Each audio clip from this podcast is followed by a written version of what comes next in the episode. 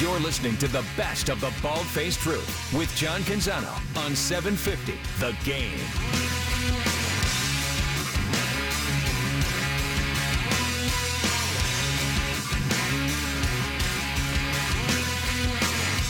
Welcome back in, Peter Sampson, Stephen Vaughn. This is the best of the bald faced truth on the BFT Radio Network. Final show before Christmas. Tomorrow is Christmas Eve. Sunday is Christmas. I'm very excited. We decorated Christmas cookies last night, got everything we need under the tree. We are all set. I hope you are as well. And I hope you have a fantastic holiday, whatever that means to you, whether that's a ton of family, whether that's just a quiet, you know, day at home with just the people that mean the most to you. I hope you get it.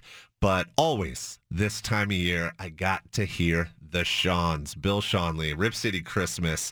Uh, the night before Christmas, of course, is always a favorite. And personally, I love the Polar Express. I really, really enjoy that story. Uh, they made an animated movie about it. That? It's probably like 16, 17 years old now. Yeah, yeah, I know my wife really likes that. Yeah. I, I, I know it's not rated super highly. I loved that movie. Uh, I need to share that with my kiddo. He's never seen it. Yeah. But yeah, it's good stuff. But we've got Bill Schonely reading the Polar Express. If you're at home, maybe drinking something warm, sit back and enjoy. Listen to the mayor of Rip City. This is the best of the BFT. On Christmas Eve, many years ago, I lay quietly in my bed. I did not rustle the sheets.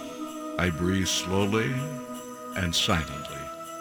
I was listening for a sound, a sound that a friend had told me that I would never hear. The ringing bells of Santa's sleigh. There is no Santa, my friend had insisted but I knew he was wrong. Late that night, I did hear sounds, though not of ringing bells.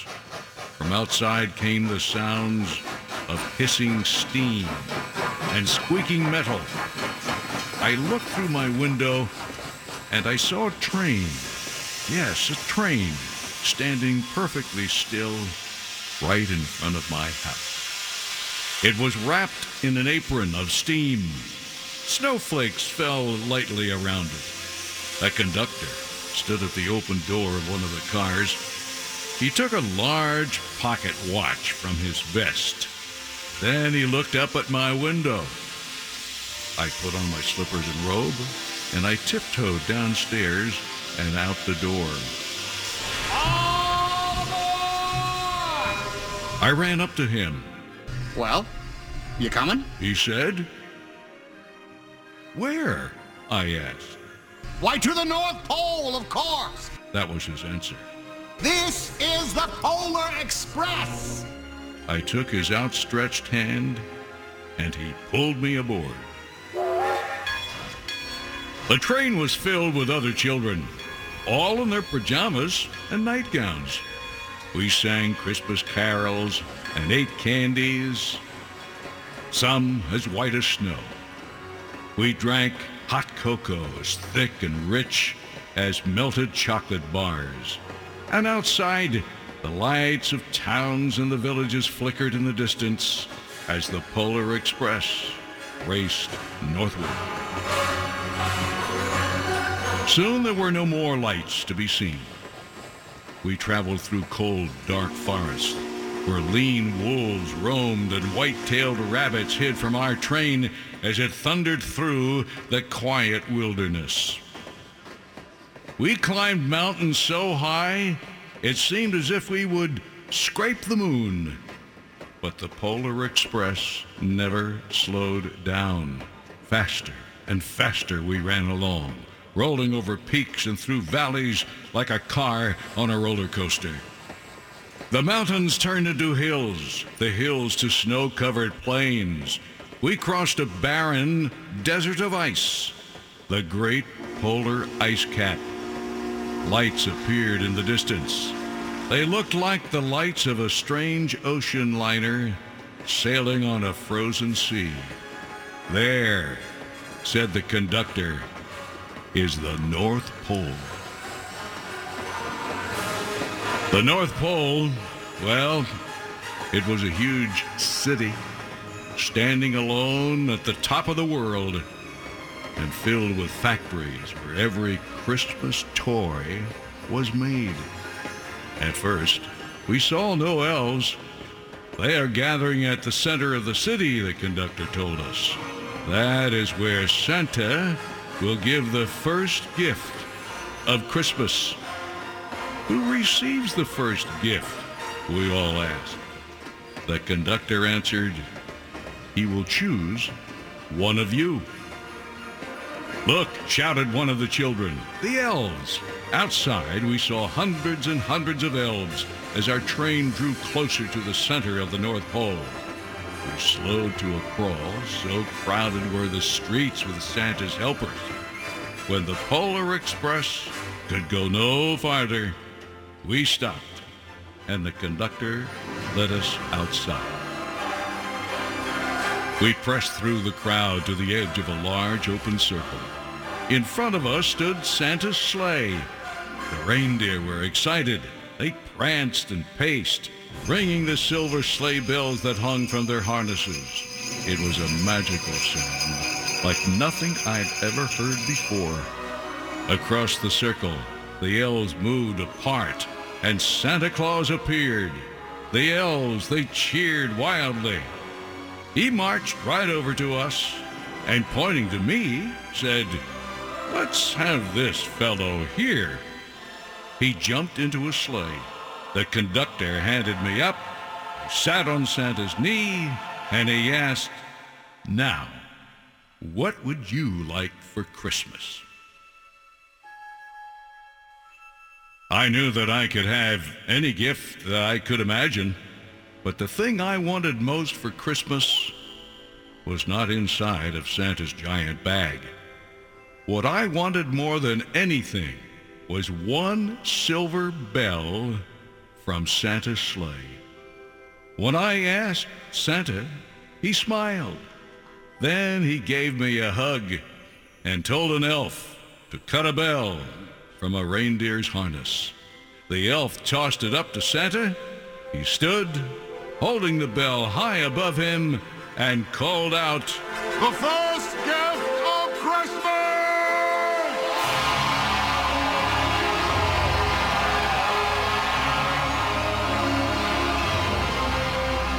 A clock struck midnight as the elves roared their approval. Santa handed the bell to me, and I put it in my bathrobe pocket. The conductor helped me down from the sleigh, and Santa shouted out the reindeers' names, and he cracked his whip. His team charged forward and climbed into the air, and Santa circled once above us, and they disappeared in the cold, dark, polar sky. As soon as we were back inside the Polar Express, the other children asked to see the bell. I reached into my pocket, but the only thing I felt was a hole. I had lost, I had lost the silver bell from Santa Claus's sleigh. Let's hurry outside and look for it, one of the children said. But the train gave a sudden lurch, and we started to move. We were on our way home. It broke my heart to lose the bell. And when the train reached my house, I sadly left the other children. I stood at my doorway and waved goodbye. The conductor said something from the moving train, but I couldn't hear him. What? I yelled out. He cupped his hands around his mouth and loudly, Merry The Polar Express let out a loud blast from its whistle and sped away. On Christmas morning, my little sister Sarah and I opened our presents. When it looked as if everything had been unwrapped, Sarah found one last small box behind the tree. It had my name on it. Inside was that silver bell. And there was a note. Found this on the seat of my sleigh. You better fix that hole in your pocket. Signed, Mr. C. I shook the bell. It made the most beautiful sound my sister and I had ever heard. But my mother said, Oh, that's too bad. Yes, said my father. It's broken. When I'd shaken the bell, my parents had not heard a sound.